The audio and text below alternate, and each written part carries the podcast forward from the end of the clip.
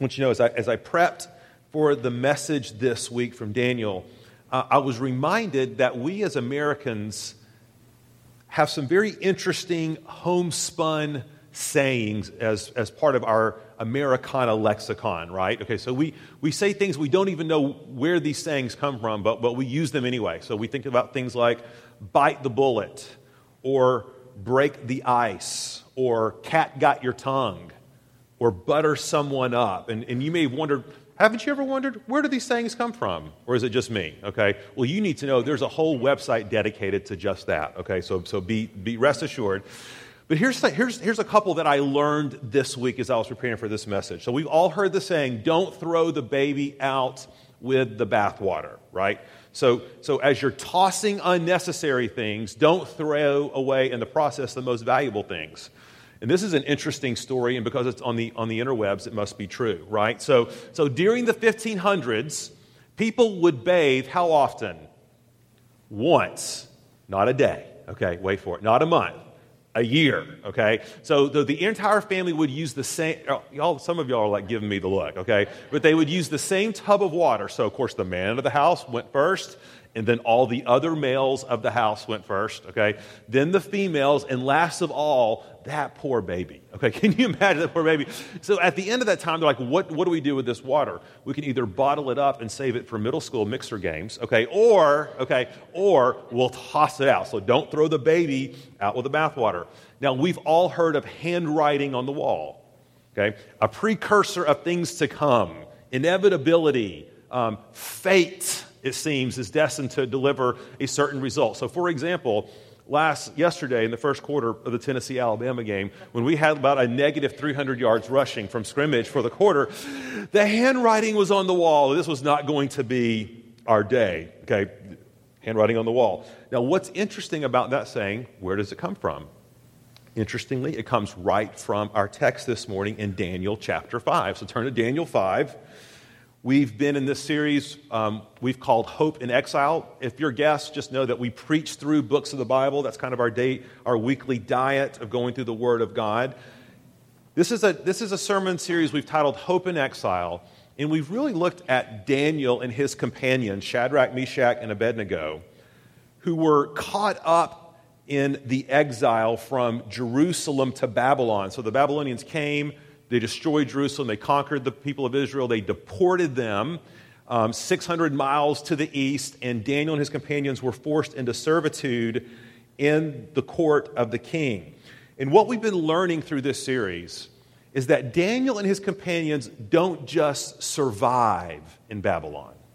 Okay? They just don't hang on for dear life and sort of sequester themselves away so they won't be contaminated or they won't fall. No, no, no. They don't merely thrive, they survive. They thrive, I mean, sorry. They, they are not surviving, they are thriving. And when we think about thriving, understand they were not thriving physically. They were not thriving materially or emotionally or psychologically or sexually, all the ways that we as Americans would define thriving, right? No, no, no, quite the opposite. They were yanked from their beds in the dead of night, never to see their homes, never to see their families, never to see their country again. They were enslaved, forced into um, bondage to, to serve at the king's behest. They, this is not, you know, this is, this is in the text. They were castrated, they were made eunuchs. They had hope, no hope for a family or a legacy or a lineage. They were enrolled in the dark, dark arts. They, they served at the behest of this terrible pagan king. But, but, they thrived spiritually in this way. They did not bow the knee, they remained faithful. And not only that, they bore an amazingly powerful witness to this incredibly hostile pagan culture. And as we've been going through this book, we've been asking, what in the world has gotten into these guys? What's sustaining them? What's fueling them? I, I want a little bit of that right? a lot of us, we feel like we're in a Babylon, increasingly so. And we're asking, what's, what's the secret juice here? And what's interesting, we have found, it's not what these friends had discovered about themselves. or discovered what's deep within, or the resources they've drawn from their own souls. It's what they've known to be true about God. You know, one of the, one of the most famous verses, and we'll get to it in a few weeks, in all of Daniel is Daniel 11:32. The people who know their God shall stand firm and take action. Guys, we cannot stand firm. We cannot take action apart from who we know God to be. And that's going to be particularly true of our text this morning. So we're going to be in Daniel 5, and you might have noticed it's 31 verses, okay? So I thought I would pick one verse and preach on it. No, no, no, no, that's heresy. Absolutely not. We're going to read this whole passage. Can we do it? Do we have it? Do we have the fortitude to make it through 31 verses? We're going to do it. We're not going to break it up, okay, because you can't tell a story and break it up. It's like seeing the Star Wars, all star, six, seven Star Wars films and missing A New Hope. Like, that would just be catastrophic, right? So the nerds are like, yes, Pastor Paul, go. Okay. Daniel 5, we're going to read the whole thing, we're going to pray, and then we're going to get into it. King Belshazzar made a great feast for a thousand of his lords and drank wine in front of the thousand. And Belshazzar, when he tasted the wine, commanded that the vessels of gold and of silver that Nebuchadnezzar his father had taken out of the temple in Jerusalem be brought, that the king and his lord, his wives, and his concubines might drink from them. Then they brought in the golden vessels that had been taken out of the temple, the house of God in Jerusalem. And the king and his lord, his wives, and his concubines drank from them. They drank wine and praised the gods of gold and silver, bronze, iron, wood, and stone. Immediately, the fingers of a human hand appeared and wrote on the plaster of the wall of the king's palace opposite the lampstand. And the king saw the hand as it wrote. Then the king's color changed, and his thoughts alarmed him. His limbs gave way, and his knees knocked together. The king called loudly to bring in the enchanters, the Chaldeans, the astrologers, and the king declared to the wise men of Babylon Whoever reads this writing and shows me its interpretation shall be clothed with purple, and have a chain of gold around his neck, and shall be the third ruler in the kingdom. Then all the king's wise men came in, but they could not read the writing or make known to the king the interpretation. Then King Belshazzar was greatly alarmed, and his color changed, and his lords were perplexed. The queen because of the words of the king, king and the lords, came into the banqueting hall, and the queen declared, O king, live forever. Let not your thoughts alarm you or your color change. There is a man in your kingdom in whom is the spirit of the holy gods. In the days of your father, light and understanding and wisdom, like the wisdom of the gods, were found in him. And King Nebuchadnezzar, your father, your father the king, made him chief of the magicians, the enchanters, the Chaldeans, and the astrologers because an excellent spirit, knowledge, and understanding to interpret dreams, explain riddles, and solve problems were found in this Daniel, whom the king named Belteshazzar. Now let Daniel be called, and he will show the interpretation. Then Daniel was brought before the king. And the king answered and said to Daniel, You are that Daniel, one of the exiles of Judah, whom the king my father brought from, my, from Judah. I have heard of you that the Spirit of the gods is in you, and that light and understanding and excellent wisdom are found in you. Now, the wise men, the enchanters, have been brought in before me to read this writing and make known to me its interpretation, but they could not show the interpretation of the matter. But I have heard that you can give interpretations and solve problems. Now, if you can read the writing and make known to me its interpretation, you shall be clothed with purple and have a chain of gold round your neck, and shall be the third ruler in the kingdom. Then Daniel answered and said before the king, Let your gifts be for yourself and give your rewards to another. Nevertheless, I will read the writing to the king and make known to him the interpretation. O king, the Most High God gave Nebuchadnezzar your father kingship and greatness and glory and majesty. And because of the greatness that he gave him, all people, nations, and languages trembled and feared before him. Whom he would, he killed, and whom he would, he kept alive whom he would, he raised up, and whom he would, he humbled. But when his heart was lifted up and his spirit was hardened, so that he dealt proudly, he was brought down from his kingly throne, and his glory was taken from him. He was driven from among the children of mankind, and his mind was made like that of a beast, and his dwelling was with the wild donkeys. He was fed grass like an ox, and his body was wet with the dew of heaven, until he knew that the Most High God rules the kingdom of mankind and sets over it whom he will. And you, his son, Belshazzar, have not humbled your heart, though you knew all this. But you have lifted up yourself against the Lord of heaven and the vessels of his house have been brought in before you, and you and your lords, your wives, and your concubines have drunk wine from them. And you have praised the gods of silver, of gold, of bronze, iron, wood, and stone, which do not see or hear or know. But the God in whose hand is your breath, and whose are all your ways, you have not honored. Now, you don't want to have Daniel show up and do the toast at your wedding. Okay, that's uh, not what you want. Then from his presence, we're almost there the hand was sent and this writing was inscribed. And this is the writing that was inscribed Mene, Mene, Tekel, and Parsin. And this is the interpretation of the matter. Mene, God has numbered the days of your kingdom and brought it to an end. Tekel, you have been weighed in the balances and found wanting. In Peres, your kingdom is divided and given to the Medes and Persians. Then Belshazzar gave the command, and Daniel was clothed with, with purple. A chain of gold was put around his neck and a proclamation was made about him that he should be the third ruler in the kingdom. That very night, Belshazzar the Chaldean king was killed, and Darius the Mede received the kingdom, being about 62 years old. Asked one of our elders, Kent Hamilton. I want to start doing this, guys, on, on, on a weekly basis as a way for you to get to know your elders and to really integrate them into the life of our worship here. Um, I'm going to ask an elder to pray for our passage. So, Kent, would you stand up? Kent and Jen Hamilton have been here about 22 years at Four Oaks, and Kent's been serving um, about 20 years as an elder. Kent, would you pray for us and for God to lead us through His Word this morning? Lord, we're so grateful that we have the opportunity to consider this passage today. We're grateful that you have by your very nature, called us and brought us out of your out of darkness and into your marvelous light.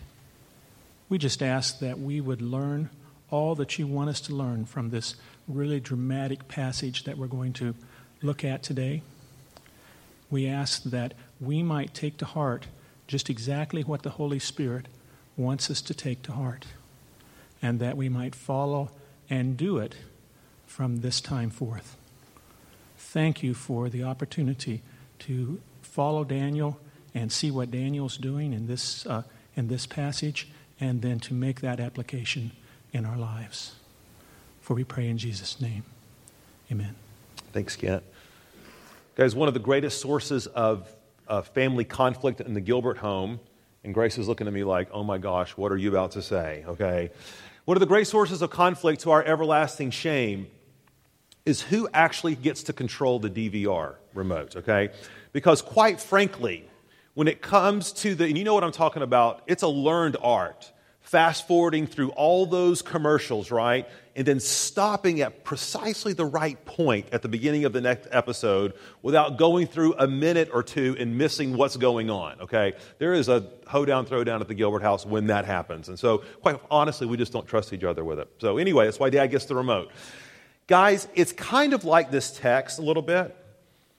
There has been a massive fast forward from the end of chapter 4 to the beginning of chapter 5, and we're kind of left scratching our heads a little bit and saying, no, wait a minute.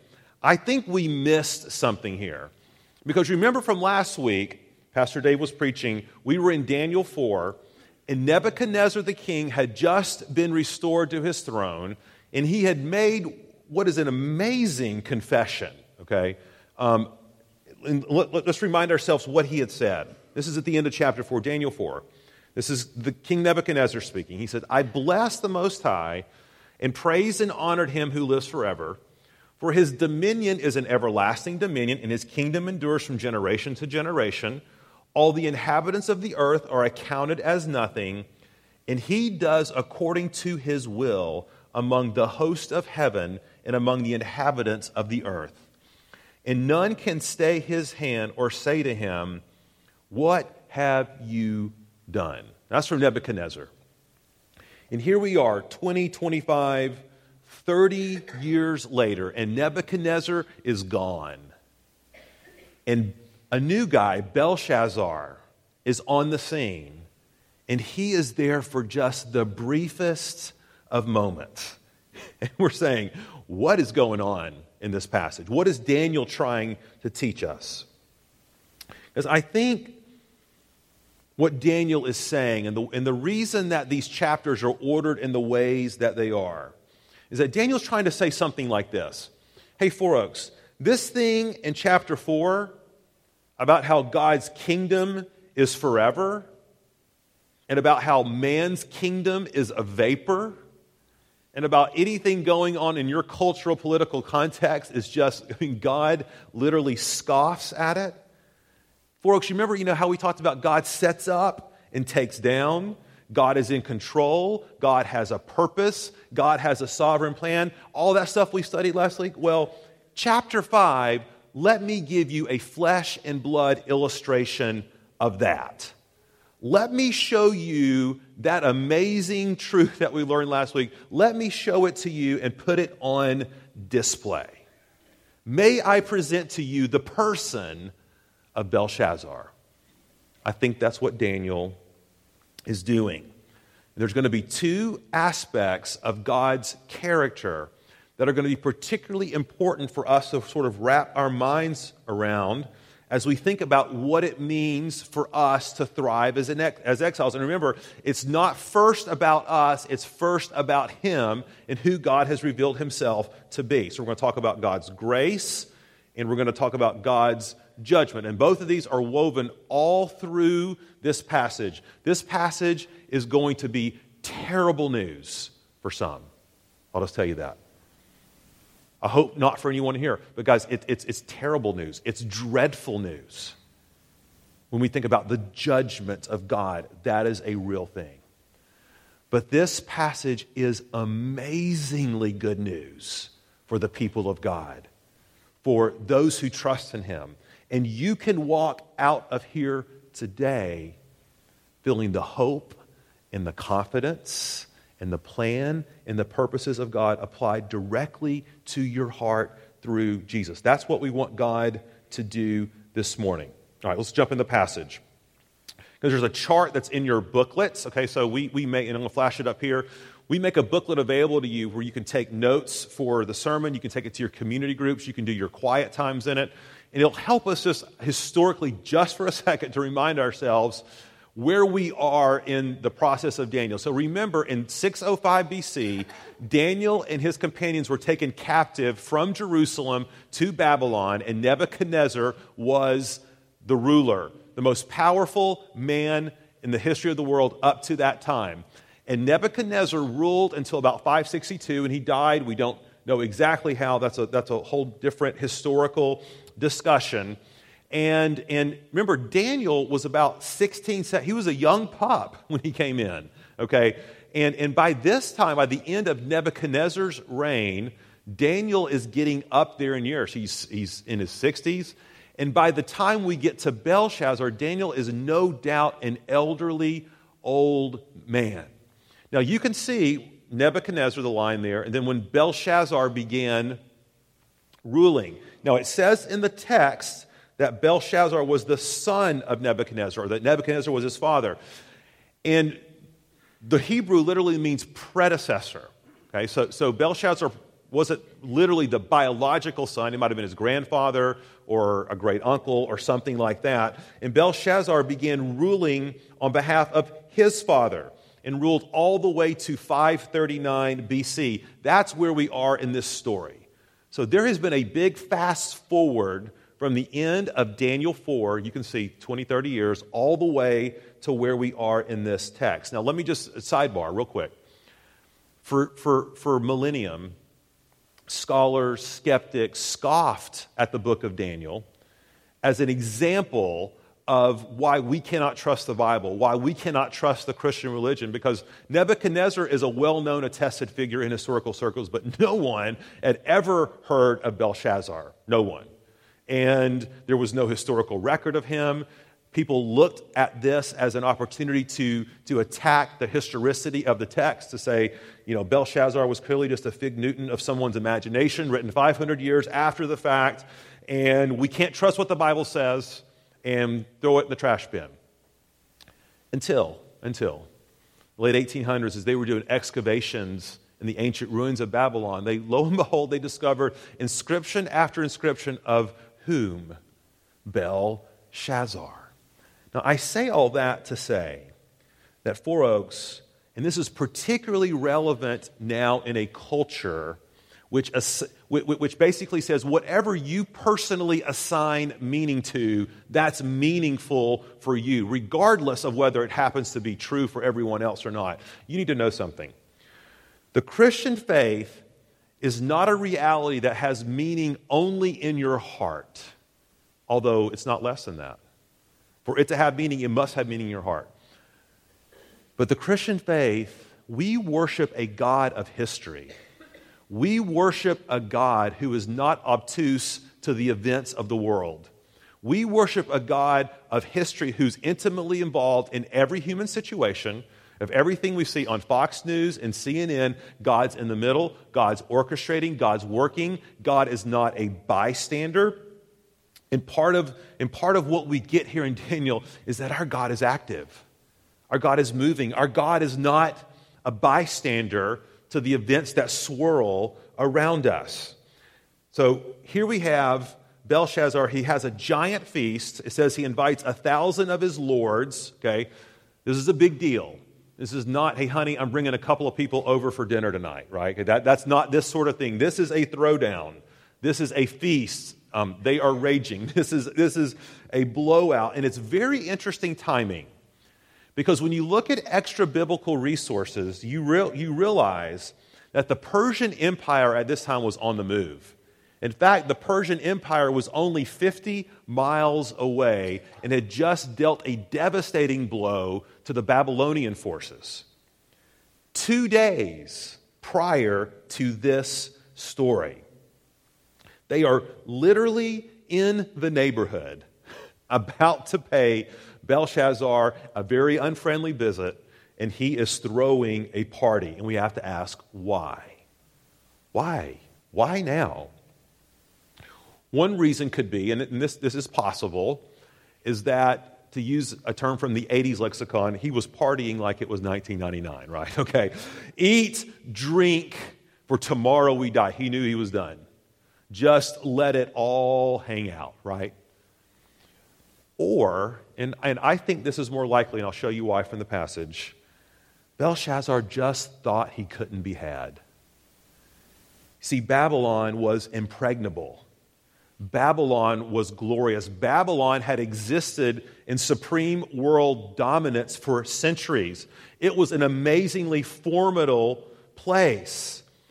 Belshazzar is in, the, is in the safety of the confines of this, surrounded by thousands of soldiers, people doing um, his wishes and commands at his very behest, and he's throwing a feast. And the reason I think that he's feeling impregnable is what we find in verses 2 and 3. Look there.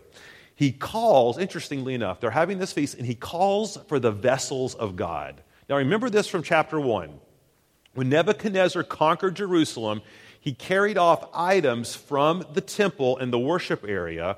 And this was sort of a, this was sort of a taunt, right? My gods are bigger than your gods. Okay, you know, God of Israel um, could not stand up to to our polytheistic um, realm of gods, and so as part of our, our, our taunt, degrading, lorded over you, we're going to cart your God's gear back to the temple of our gods, and now Belshazzar is bringing them out to eat and drink from. And now we may think, now that's kind of weird, okay, to 21st century ears, okay. You know, we, we, we like, for example, our communion elements. We, we know there's no magic mojo in those trays, right? Okay? That's why the staff eats salad from them each and every week, okay? No, we don't do that. We run them through the dishwasher. Let me give you an example why, of why this, this, this symbol from Belshazzar eating and drinking from the vessels of the temple, why it has so much meaning. If you work in an office building and you show up tomorrow morning and you get to your office, and all your personal effects are outside your office, okay? So your books, your papers, your pictures, your little mementos. Everybody has some mementos in their office, right? Um, your coffee mug, all right? And you're trying to figure out what is going on. Okay, how do I interpret this? And you might think, well, you know, they're just moving the stuff out of my office because they're, they're cleaning it or they're, or they're painting the walls, okay? Or you might have an awesome boss, and you're like, my boss just invested 10 grand to redesign my office space. Okay, that's surely what's going on. Until you turn around and look and you see the security officer walking towards you, right? and demands your badge and demands your ID and your keys. And all of a sudden, the possessions that are outside of your office, that takes on a whole different meaning, doesn't it? The same thing here. Belshazzar brings out the articles of God because he is full of defiance. It's as if he's saying, My predecessor Nebuchadnezzar, he was powerful, he was awesome, he conquered these other gods. I'm just like him. The gods of Israel and, and, and we're going to find out later that he most certainly was aware of the prophecies of Daniel. He most certainly was aware of what we read last week in chapter 4. And he's basically saying, Bring it on. Bring it on. The gods of Israel, you can't touch me. And he began to toast his gods with the loot from the God of Israel. Chaos might be reigning out there but I'm safe and sound right where I am. Guys, does that resonate at all for you personally? Have there been times in your life you just felt impregnable, self sufficient, autonomous, independent? Guys, when, when and, and, by the way, when we feel that, okay, we can feel it over big decisions, we can feel it over the mundane events of our life, understand something. God, in His grace, takes that very moment and He begins to write on the walls of our life. So when we look back at the text, this is the state of mind. In verse 6, in what can only be described as an awkward dinner moment for $100, Alex, right? That's what we got here, okay? A hand on the wall appears and begins to write. And look what it says in verse 6. Then the king's color changed, and his thoughts alarmed him. His limbs gave way, his knees knocked together. What does all that mean in the Hebrew? Okay? It literally means he lost control of his faculties. Do you get what I'm saying? He, he wet his drawers, okay? Like that, that, that's essentially what, and probably some other stuff as well. Because I remember we took my parents one time to ride to, to, to Disney, went to Epcot, rode Soarin'. Now, if you ever rode Soarin', just remember it's a simulated flight. Everybody got that? Simulated, okay? So you're flying over these scenes in California. I know it's all changed now. They're flying over other things. And so we're sitting there, and as soon as the ride gets going, there is this woman on Susan's left or right who just be, she just comes unglued, okay? She is crying, okay? The only person who's ever done that on this ride with me is Josh, okay? And anyway, he was crying, she was wailing, she was, get me off, get me off, get me off, I can't believe here, oh my God. I mean, she, like, she was coming unglued. Like, she was having a full-born panic attack as we're flying over the Golden Gate Bridge, okay? It was just, it was, it was the most bizarre thing. And we think about what's going on with Belshazzar, that's it That's exactly what's going on, except, make no mistake, this, this was real.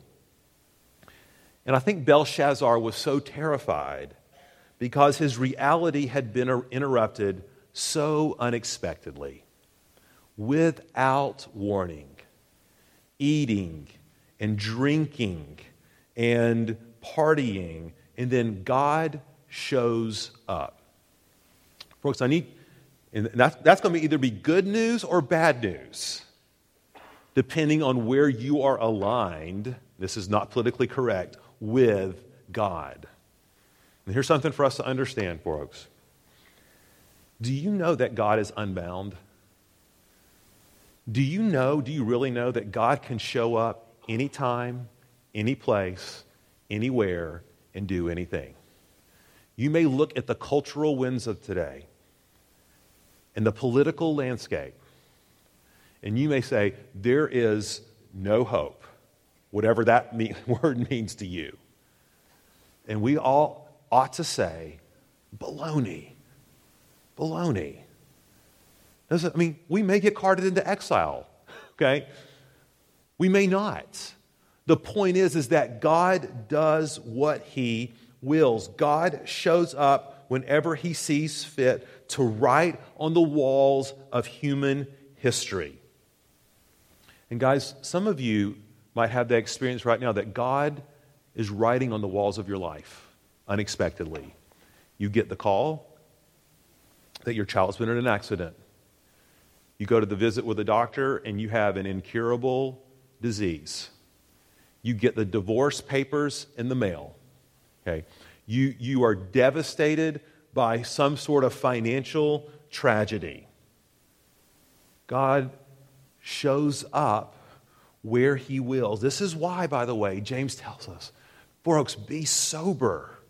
Be sober. Okay? Not, not morose, but sober.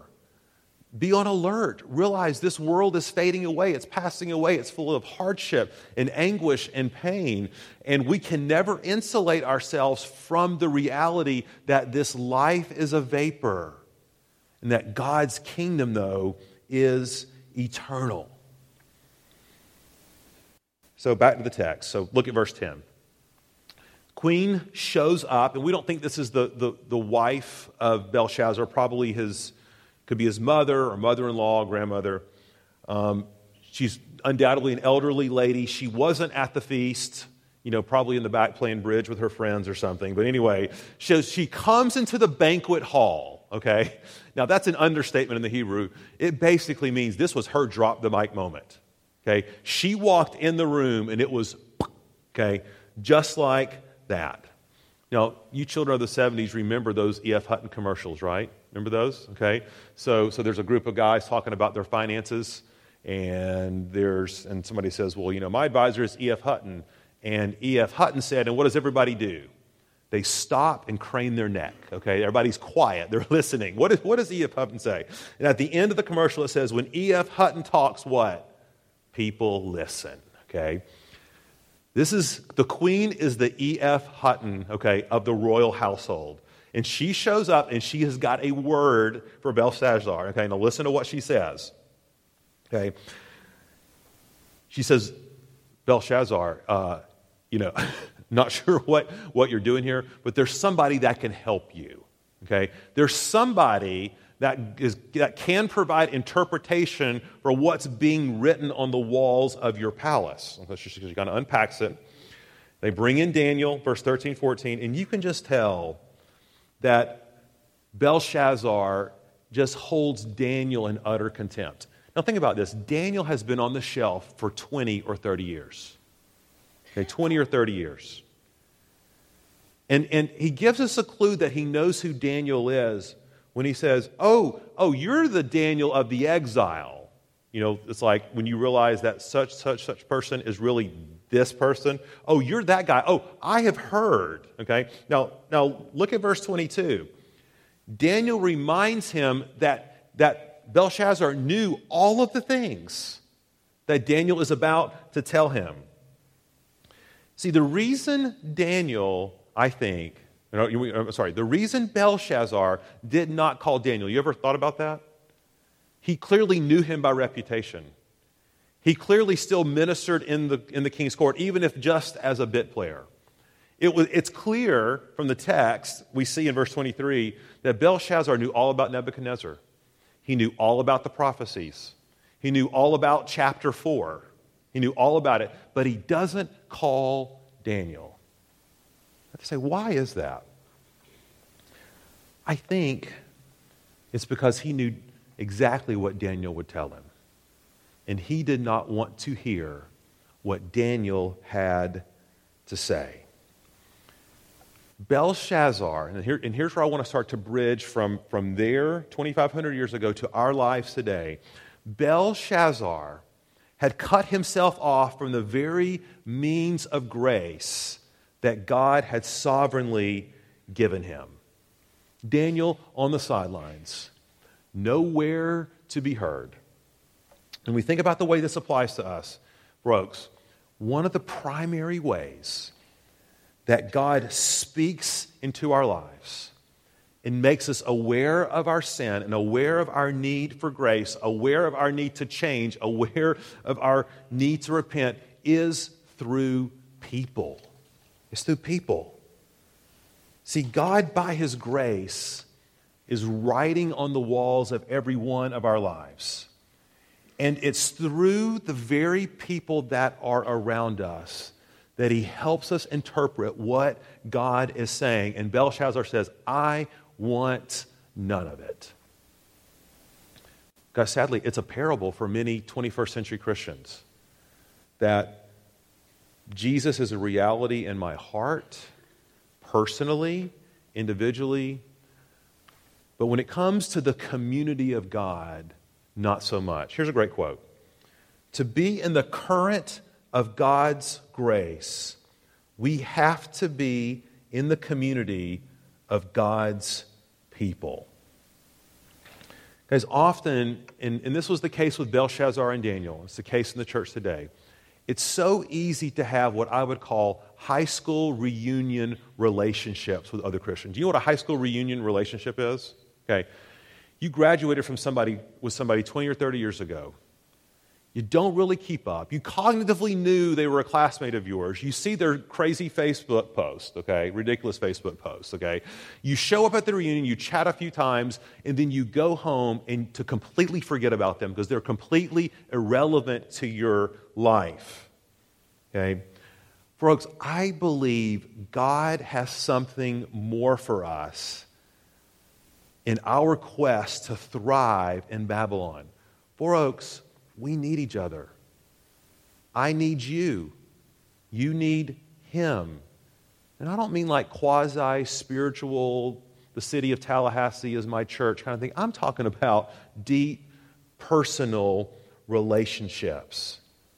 I want to invite us, based upon texts like this, to be exiles in mission together, deeply connected, deeply accountable. See, guys, when, when God shows up and begins to write on the walls of our life, it is our brothers and sisters in community in Christ that walk alongside of us to give us hope and encouragement and peace. Okay, let me move on from that. Verse 25, we're going to wind this up. Verse 25. What were the words that were said on the wall? Aramaic words, units of money, most likely, um, minas and shekels and a half. Interpreted, they couldn't understand it because these were new kinds of words. Okay, they took the, the noun form and made them into verbs and whatever. Literally, what they mean is Belshazzar, you have been numbered, you have been weighed, you have been found wanting, and you have been discarded. You've been appointed, you've been evaluated, you've been removed. In other words, this was God's response to Belshazzar's taunt. Belshazzar, you think, you think you're king. You think you're impregnable. You're about as much of a king as one of those little wooden idols is a god. Your kingdom is so fragile that I'm just going to tear it into like a piece of paper. This is sort of the your mama wears combat boots insult, right? You get it? You get what he's saying? Let me, let, me draw this to close and apply this in, in our lives here. Guys, when God, now this is important, when God writes on the walls of your life, it will either be a grace or it will be a judgment for you. It will be a grace or a judgment for every person who's ever lived. Make no mistake, the writing on the wall is terrible news for Belshazzar. Judgment is coming, and that right soon. Look at verse 30. It says, Belshazzar, this very night. Does that sound familiar? Where else in the scriptures have we heard about the suddenness of God's judgment in, the, in those terms? With a rich fool. Fool, that this very night your soul will be required of you. We think about King Saul. King Saul, today, this kingdom is torn asunder from your hands. God is writing on the walls of Belshazzar's life, and it is a judgment, and it is terrible. And make no mistake, guys, this Christian doctrine of eternal punishment, eternal hell, we cannot lose it. We cannot mute it. It gives urgency to this life. It gives meaning to this life. We have to preach it to each other. It's not all we preach, but we got to preach it to each other. We have to preach it to our, we have to preach it to our kids. Guys, if there's no judgment, there's going to be no justice. You understand? There's no, ju- there's no justice without God's judgment. It was judgment to Belshazzar. But here's what's beautiful, and here's the gospel in Daniel, verse 31. See, when, when God goes to write on the walls of our lives as his people, he invites us in to see it as his mercy and his grace. But see, while this was terrible news to Belshazzar, do you understand that it was wonderful news to Daniel? It was wonderful news for God's people. Because Cyrus was coming into town. And Cyrus was whom?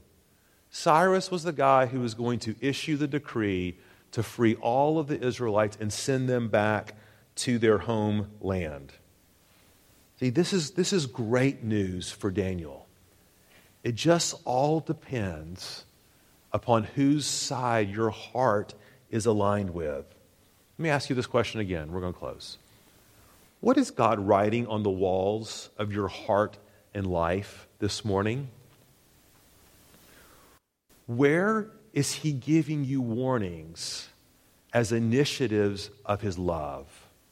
As an invitation to His grace, as an invitation to His mercy, as an open door to say, I receive you. I want to be your Lord. I am your Lord. Recognize my Lordship in your life. This is a grace to you. Will you listen? Will I listen? Will be a grace. See, here's the irony that Belshazzar despised Daniel and Daniel was the only one that could help him. The one the king hates the most is the only one who can provide rescue. And that should sound familiar because we're all Belshazzars. That we've turned our hearts away from God and darkened our understanding and pursued our own way and played the Belshazzar in our own lives. But while we were yet sinners, what? Christ died for us. While we were his enemies, he went to the cross for us. Guys, God gave us the story of Daniel because here is the gospel. So that you and I, as God writes on the walls of our hearts, that we would run to the cross, finding his grace, finding his mercy, because, because Jesus took God's judgment for us. You don't have to take it for yourself. Flee from the coming wrath and trust in the mercy and grace of the King. Let's pray. Lord Jesus, we are now praying that you would not let these words fall to the ground, but that in fact we would recognize your sovereign supernatural intervention as your grace, as your mercy to us, that we would not harden our hearts but we would receive your corrective discipline, your loving hand. Lord, speak truth to our hearts this morning in comfort that you were in control, that you were sovereign over the affairs of men, and of your kingdom there will be no end. name we pray. Amen. I'm going to invite you to stand as our ushers, I'm sorry, as our leaders come forward and ready, prepare to serve the elements of the Lord's table. What we do every week when we come to the Lord's table is we are saying for us, as God's people, the cross is not judgment. It's judgment over our sin, but that was borne by Jesus. Here at the cross, we find mercy and grace.